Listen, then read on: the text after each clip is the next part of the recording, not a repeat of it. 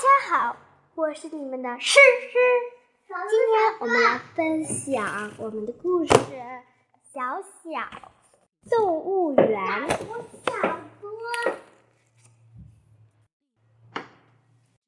那每那有许多家庭呢，爸爸妈妈都很唠叨吧。我们今天来讲小小动物园。我家是个小小动物园，每个人都扮着不同的角色。爸爸是一名刑警，他像猫头鹰一样，白天打盹，晚上出动。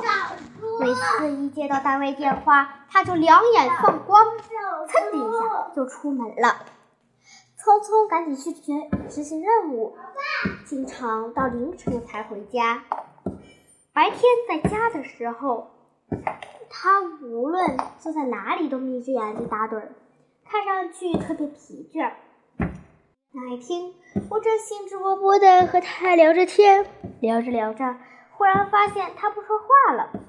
转头一看，他居然坐在沙发上歪着头睡着了，真是一只日夜颠倒的夜猫子。妈妈长得小巧玲珑，像一只小麻雀。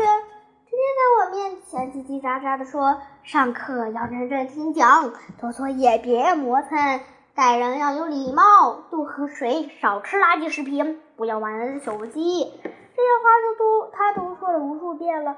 尽管有时候我会嫌烦，但我知道这些话中包含着他对我无微不至的关爱。我属鼠，巧的是我性格也像鼠一样，特别胆小。平时看到苍蝇、蚊子，我都害怕。不敢去碰它们。有一次，因为看到了一只恐怖电影，我吓得瑟瑟发抖。晚上睡觉后，我却发烧了，真是一只名副其实的小老鼠呀！这就是我的家，一个其乐融融的小小动物园。